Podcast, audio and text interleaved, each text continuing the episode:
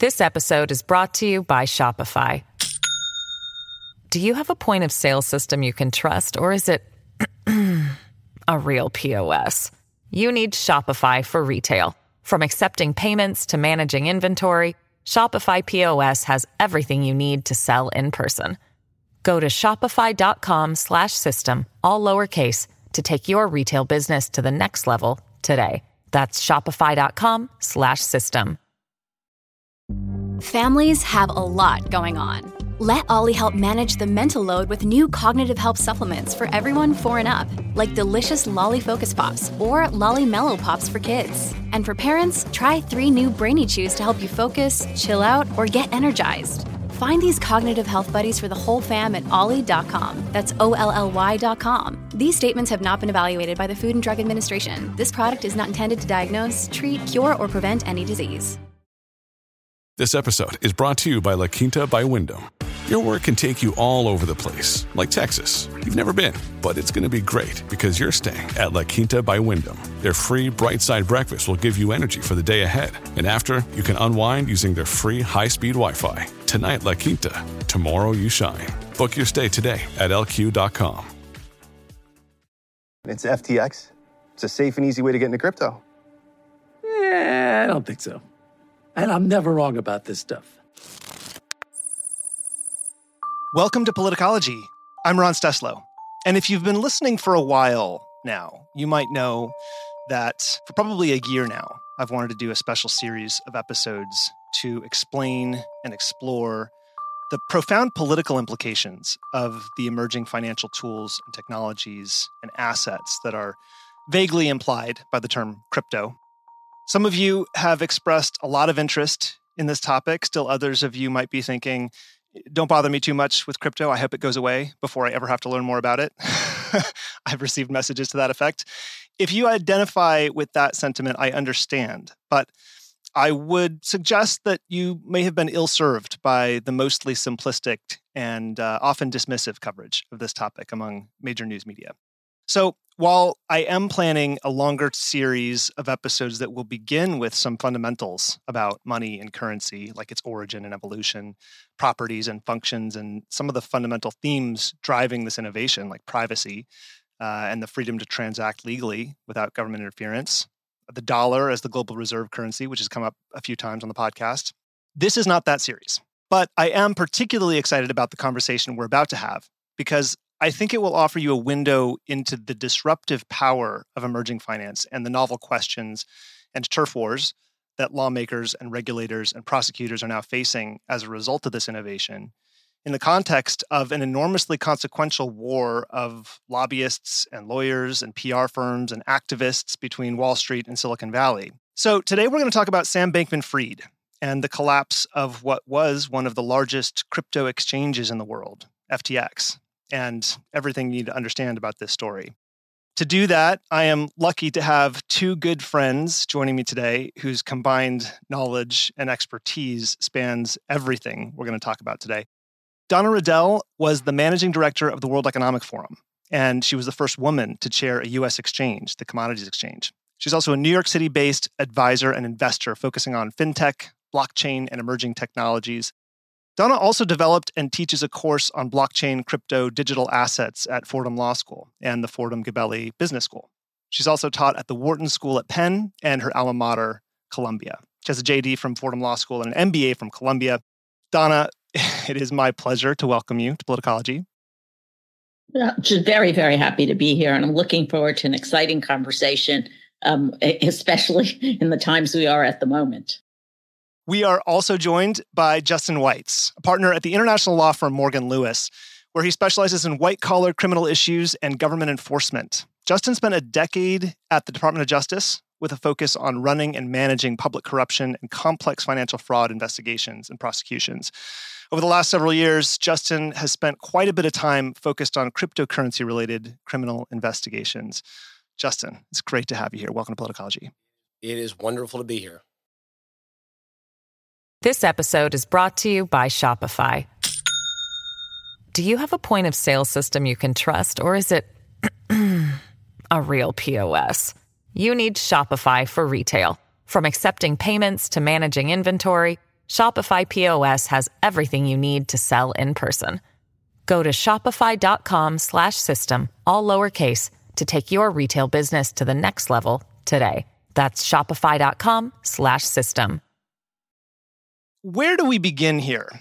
On a really fundamental level, I think there are a lot of people who don't spend a lot of time thinking about this space, who assume that a cryptocurrency is a cryptocurrency. They might have different names, but that these tokens and coins all really operate functionally the same way and should be treated the same way. So, Donna, could you begin uh, maybe by surveying the landscape of different digital assets, focusing on cryptocurrencies, since that's what we're concerned with here today, and in particular highlight the difference between Bitcoin and crypto, uh, especially through the eyes of regulators? What do, what do people need to know to access the conversation we're about to have? So I would say that, of course, most people um, remember that Bitcoin was the first crypto um, and blockchain um, on a cryptocurrency uh, that started uh, way back in 2008. The a white paper was published, and in 2009, the first um, bit of Bitcoin was mined. The fundamental difference about Bitcoin, it is capped, so they cannot have any inflation.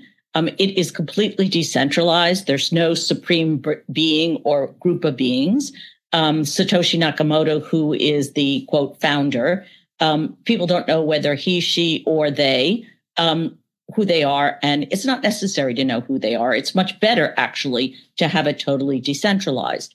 But what it was was a response to the um, the complete collapse of the financial system uh, globally in 2008, 2009.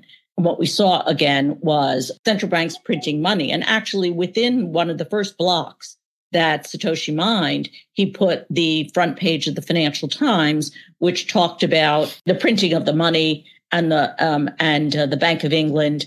And so that was a commentary on the ability for central banks to inflate their currency, to protect their currency, to to create more money, et cetera. And so that I think is like the most Bitcoin is the, you know, granddaddy as well as has different properties than the other coins. The other coins are spun up around um, around protocols that do various kinds of uh, of decentralized finance.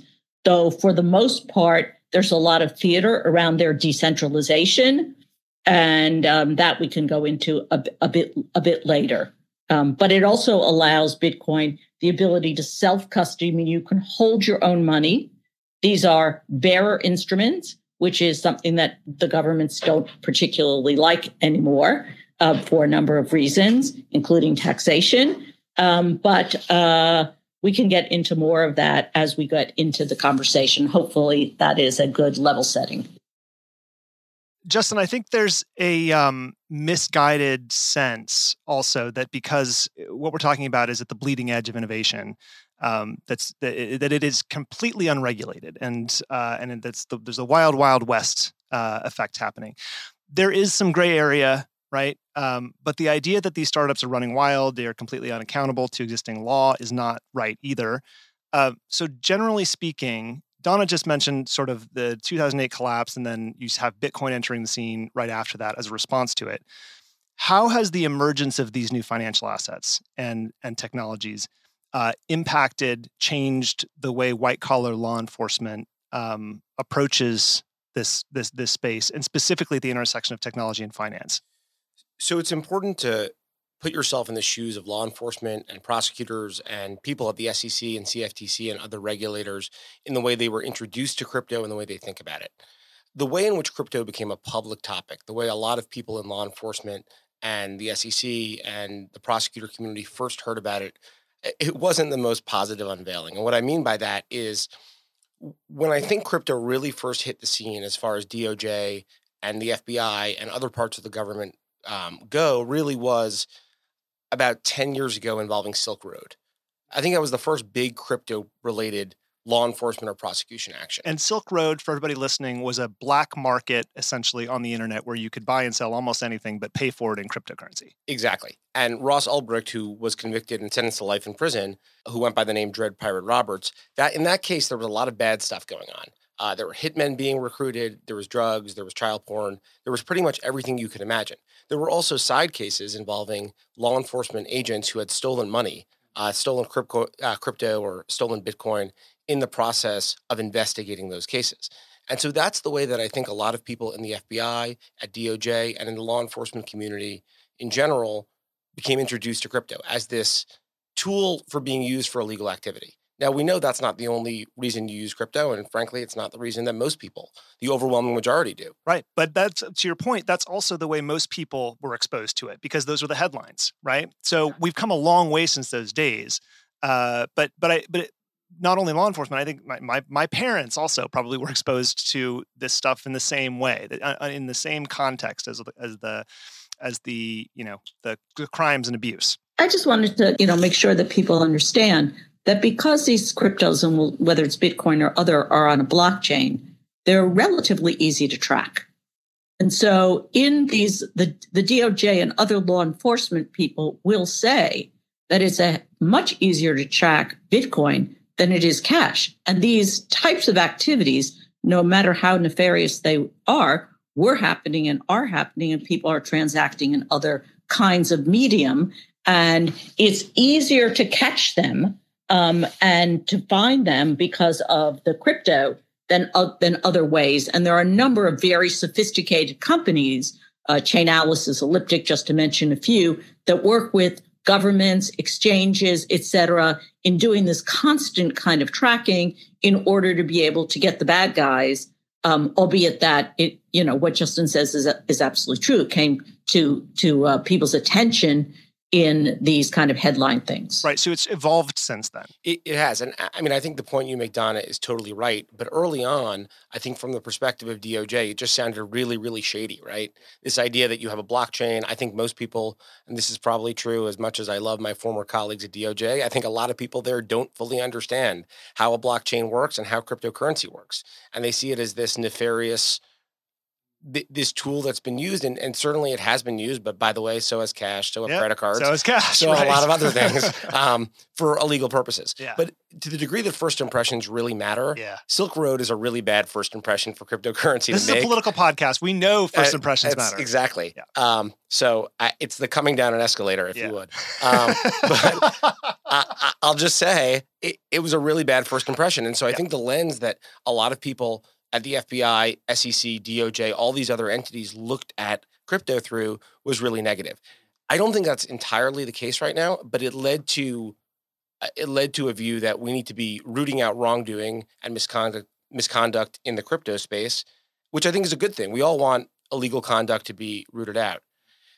The second thing I'll just say very quickly in terms of the way that regulators and law enforcement look at this is DOJ, SEC, everyone is ambitious. Everybody wants to bring big cases. Crypto's gotten a ton of attention in the last five years.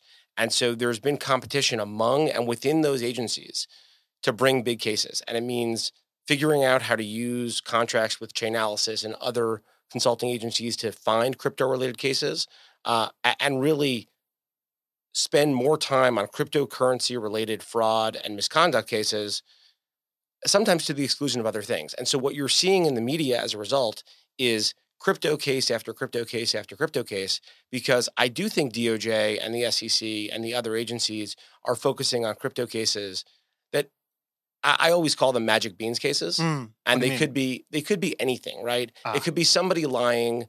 Uh, a Ponzi scheme or some other scheme where somebody's lying about anything. They could lie and say, I have magic beans, but the magic beans happen to be called magic beans coin and so it becomes a crypto case and it's sexy and exciting and as a result it's all over the media and that contributes to this cycle where everybody thinks that crypto is inherently a shady criminal enterprise. Talking about all these agencies, yeah.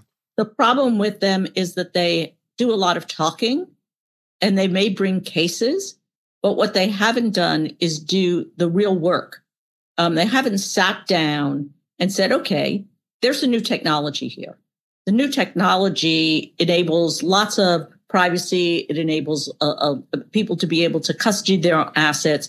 Enables them to be able to be more sophisticated, or or not. I mean, they could choose to do or not do it.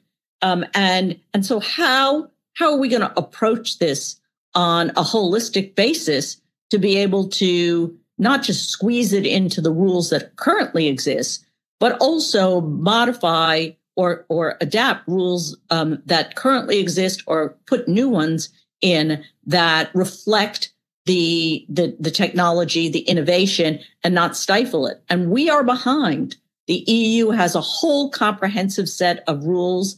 The uh, Brazil has comprehensive rules. Singapore, Dubai, um, UK just put out a, a whole, you know, I don't know, 400 pages of the things that they're thinking of doing for common, and we um, don't have that. Okay, so we've now established the the sort of landscape that this conversation is happening in. So you mentioned big cases, Justin. One of the biggest cases ever in this space is what we're talking about today, FTX. So for the 18 months before the collapse of FTX, uh, Sam Bankman-Fried was uh, all over Washington working with members of Congress and regulators. He was uh, you know, being talked about as the person who was going to take crypto mainstream, right? He's this wonderkind. Um, FTX spent a ton of money on promotion. They had the naming rights to the Miami Heat's arena. They spent 22 over 22 million dollars on social display and video ads in the US in 2022. And that number doesn't include all the TV ads, Super Bowl or out of home or sports deals that they did. FTX and SBF uh, became central figures in how people who hadn't paid attention to emerging finance became acquainted with it. So I want to take a minute to lay out the positioning of uh, SBF as a figure and FTX in the landscape of the emerging financial industry. Donna, do you want to take the ball there? Yeah. So, I mean, as you said, you have a Wunderkind um, who is uh, a combination of um, a, pers- a personality um, and uh, has some very good entree to Washington. Um, initially, through I believe it was his mother. Both of his parents are um, professors at Stanford Law, and his mother was very involved with the Democratic Party. And so he became somebody that was going to Capitol Hill a lot, um, raised a lot of money. We could talk about the money um, raising, et cetera, later on, to be able to start um, a, a, global exchange and a US exchange.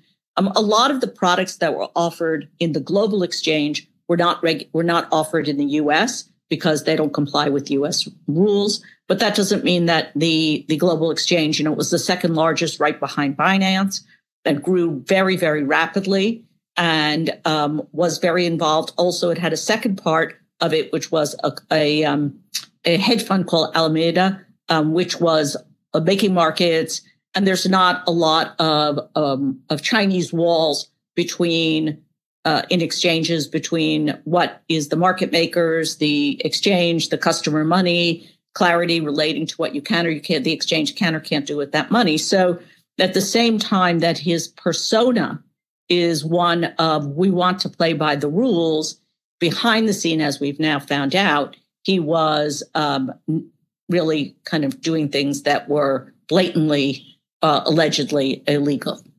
So, back in spring 2022, I was asked to present a discussion at Wake Forest University on a the future of capitalism, a conference they were having on the future of capitalism.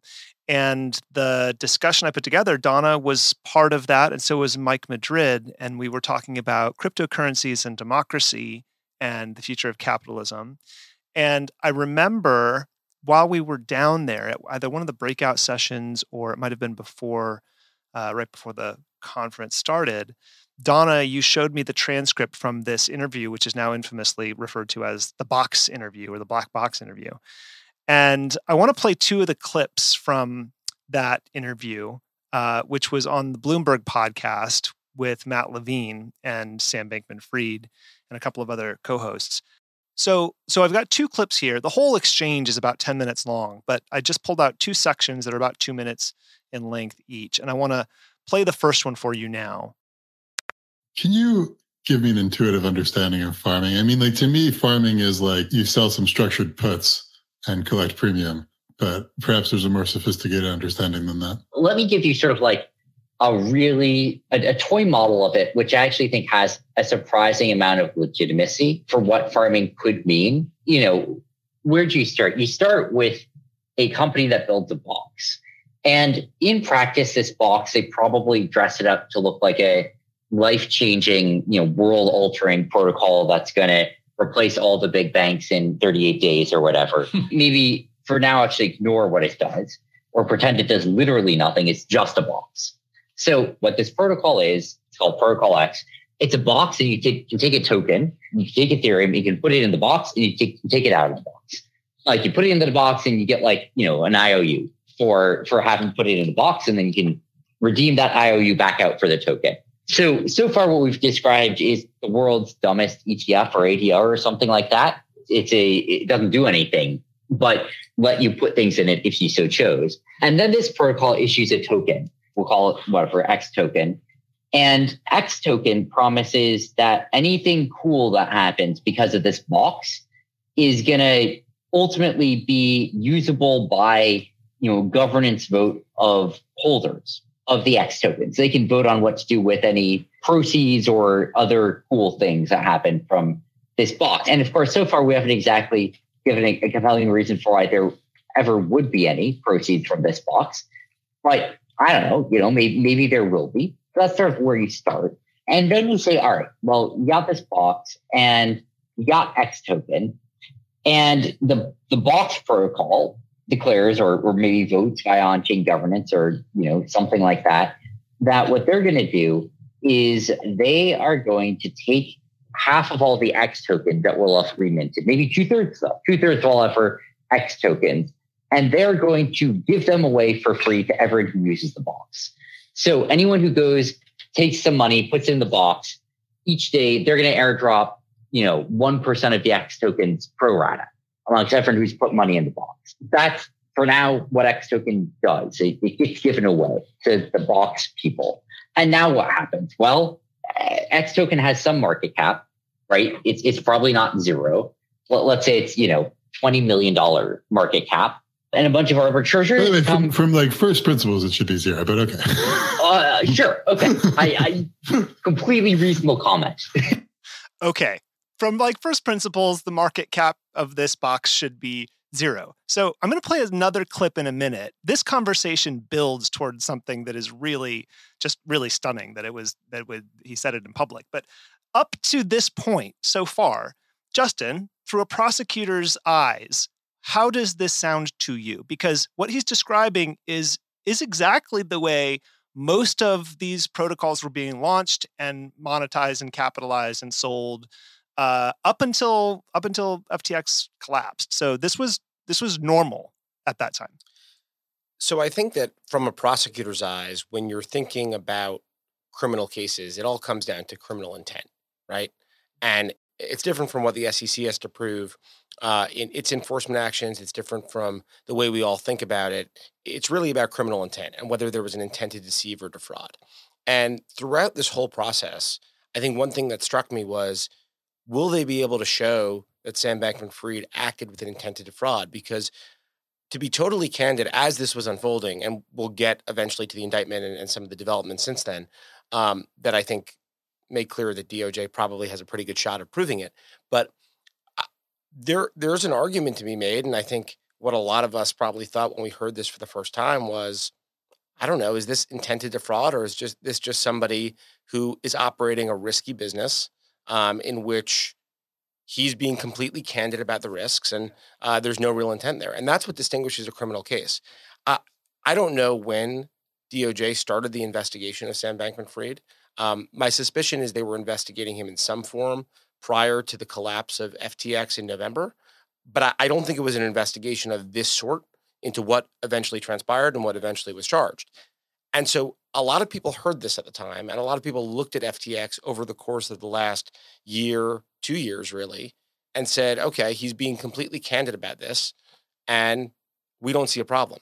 It was only when things started to collapse that it really became a criminal issue for him, and it became one very, very quickly. Yeah. A, a couple of things. Number one, what he was describing wasn't, he was not there describing his own token, though it actually became very similar to what he did.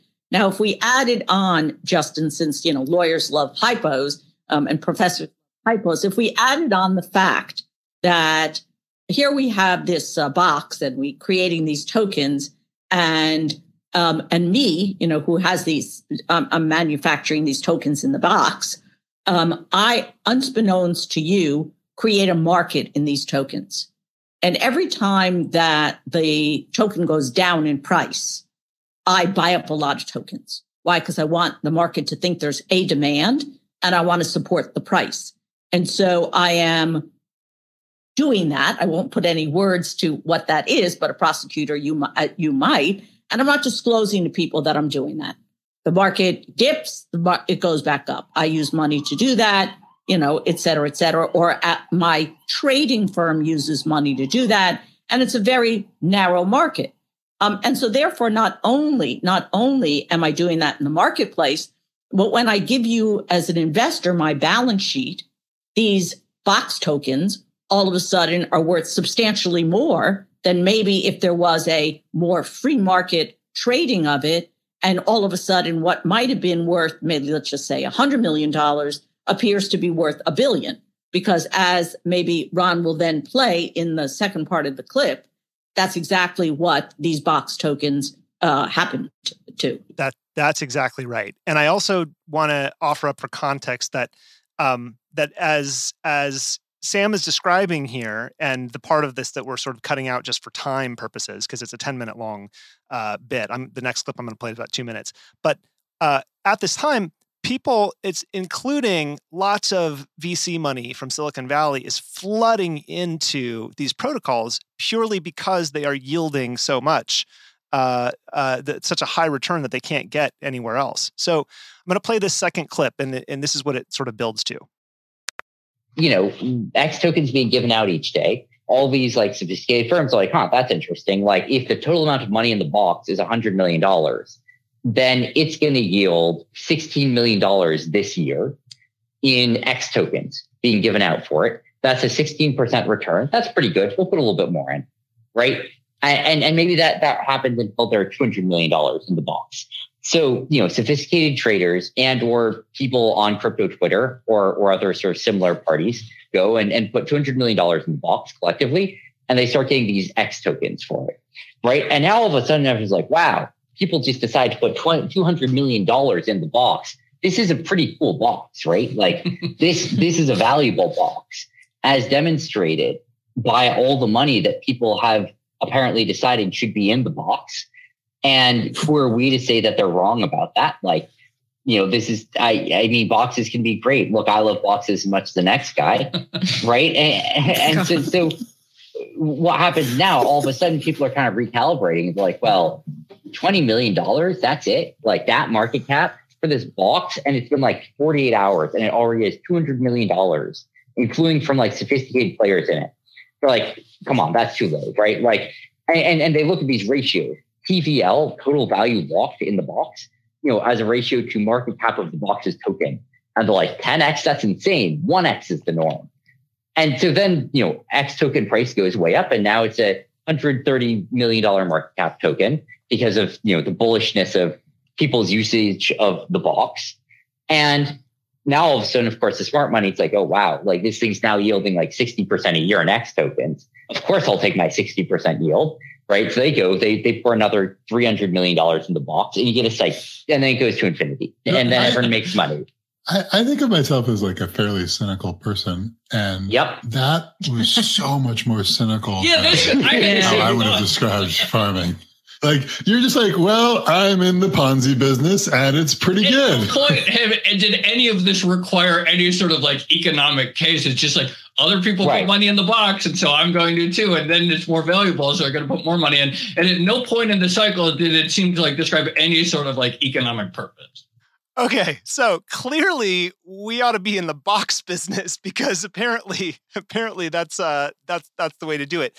So I play all of this um, because in a minute we're going to talk about well what happened then to FTX, right? What what what catalyzed their their downfall? What what led to the collapse? But I play all of this uh, because Donna, as you sent me the the uh, the transcript and we were looking at it together, we were down at Wake Forest. Your your eyes just like bugged out of your head. I can't believe he said this in public. I can't actually believe his his lawyers let him say this. Um, why? Why? Why? Why did that strike you? Well, first of all, uh, like he does not listen to his lawyers, and you know who knows who knows where they were. Um, it's very but, clear. uh, but um, you know, he was very candid about it, um, and clearly the way he framed it, and Matt Levine being both uh, formerly at Goldman and a lawyer, could you know see right through it. He's very clever, very smart, um, and very uh, an amazing writer. Um, and so, and and you know, he did you know SBF did not even object to the categorization of it as as as a as a Ponzi scheme. Now, I'm not sure he believed at that point he was in that business. He was fundamentally in the exchange business, albeit that he had this FTT coin. Um, but he was, you know, in theory, not in the coin creation business, though he backed a lot of coins. We put on the side his coin. So, yeah, he was just describing what was going on at the time with these box tokens and also the VCs that were making enormous returns from money that they put in and the liquidity of these tokens. So the the time frame in which they were realizing return on investments instead of the kind of standard i put some money in a company maybe in 5 years they have a buyout or they go public or something like that it was you're getting return on your investment within a year because you had all of these these tokens that were liquid and you know as soon as they could you could unlock them in accordance with whatever you know kind of uh, laws existed for accredited investors and the ability to to do all that you sold them yeah so the way i like to think about this is whoever makes the prettiest box makes the most popular box and the most popular box gets the most money put in it and the box with the most money put in it yields the most money because the money just keeps coming to the popular box so just in, until the until the box is popular. Remember what I right said? until it's not popular anymore. So is that illegal? Remember what I said about magic beans? Yeah. Um, so the question of whether it's legal, by the way, this is not legal advice. As Sure. Matt, yeah. As Matt Levine right. likes to say, and this is also not financial advice, by the way. um, this is not legal advice. I'm not your lawyer. Right. If you have a box that you're looking to market, please find Right. a lawyer right. who knows yeah. what they're talking about. Right. Whether it's illegal, I mean, where the illegality comes is from two pro- two principal places. One, are you being completely truthful about it? If you are being completely truthful about it, you know, fraud as a general concept involves lying to get money, um, misstating something, misrepresenting something, um, omitting something that you need to say, that you have an obligation to tell somebody. If you're being completely upfront and straight about your box, it may not be it may not be fraud, it may not be illegal. Um, there's So, a whole so, so, the, so the so the so the structure of a Ponzi scheme isn't inherently criminal, technically. in theory, and I can't imagine a Ponzi scheme that could work this way. If you were completely upfront with your investors that what we're running here is a Ponzi scheme and there's going to be X amount of money, and if you don't get out when when the music stops, you're going to be out your money, and everybody says, "Great, we knew that and we got into it." I, I think you'd have a really tough criminal case as a prosecutor. Should they make a cheap shot about Social Security? no, definitely no comment on that one.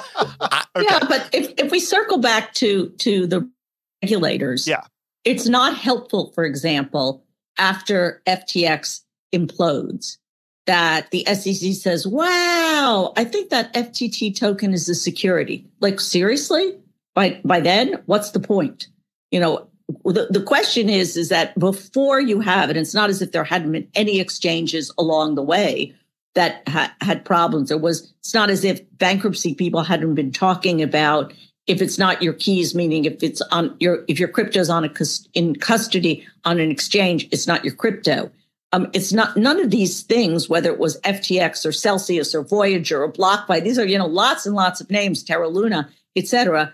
These were around, and so even just today, I mean, actually yesterday, um, the SEC to bring a case against Do Kwon and Terra Luna is is somewhat of a joke because they could have stopped something earlier on when they made a big deal and flexed a lot of muscles that they went to a conference and gave him a subpoena. That was in October of 21, which was many, many months before it imploded. I think it was uh, April, May of 22. Right. And so the fact that a regulator is doing these things after the fact without a clarity of regulation before the fact is really where where where, where the problem is uh, at, at this point.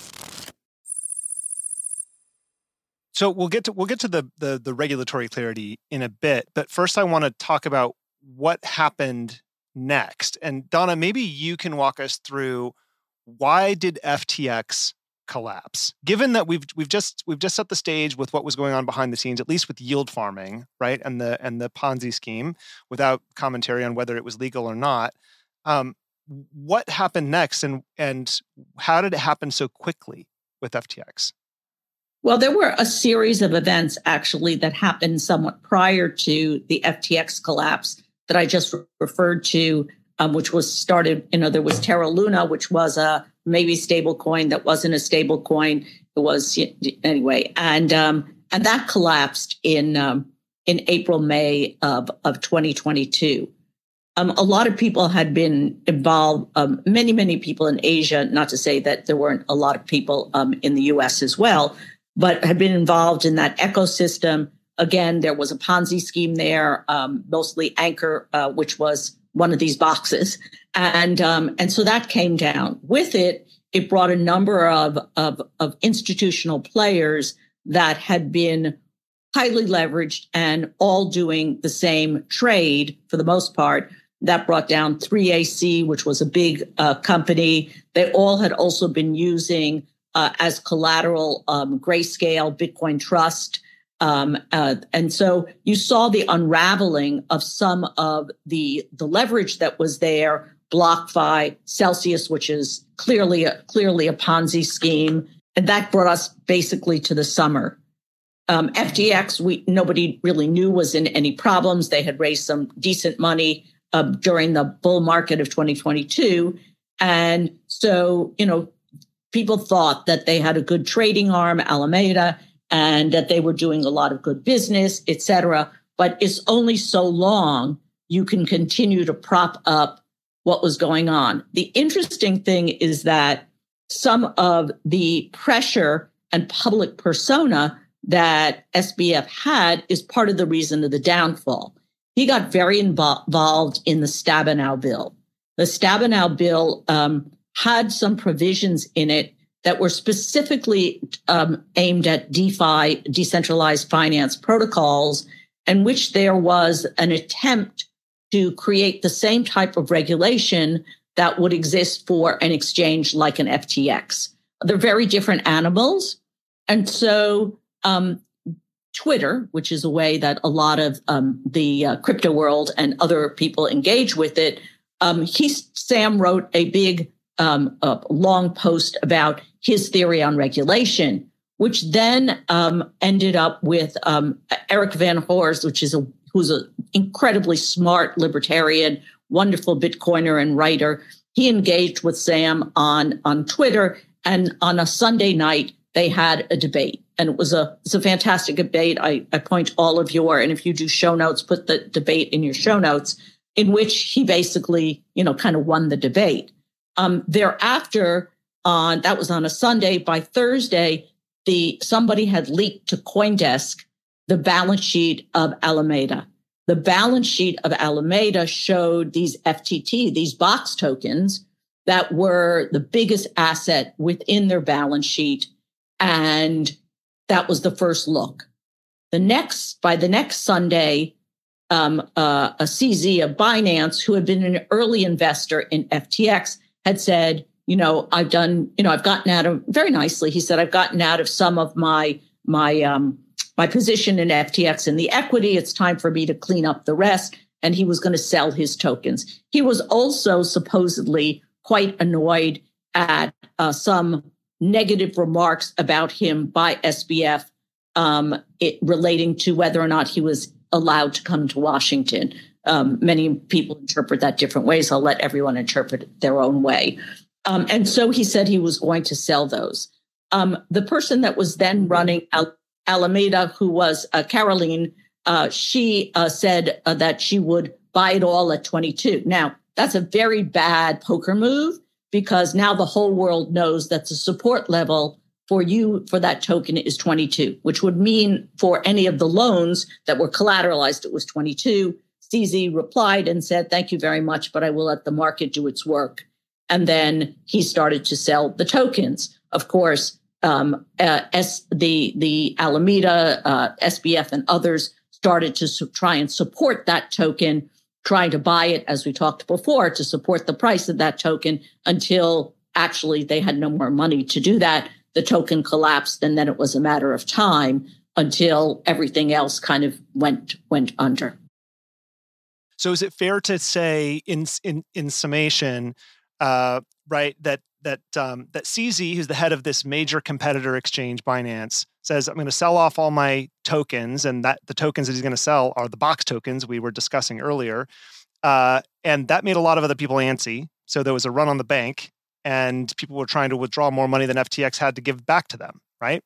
That's absolutely correct. So they had five billion dollars in withdrawals that same day.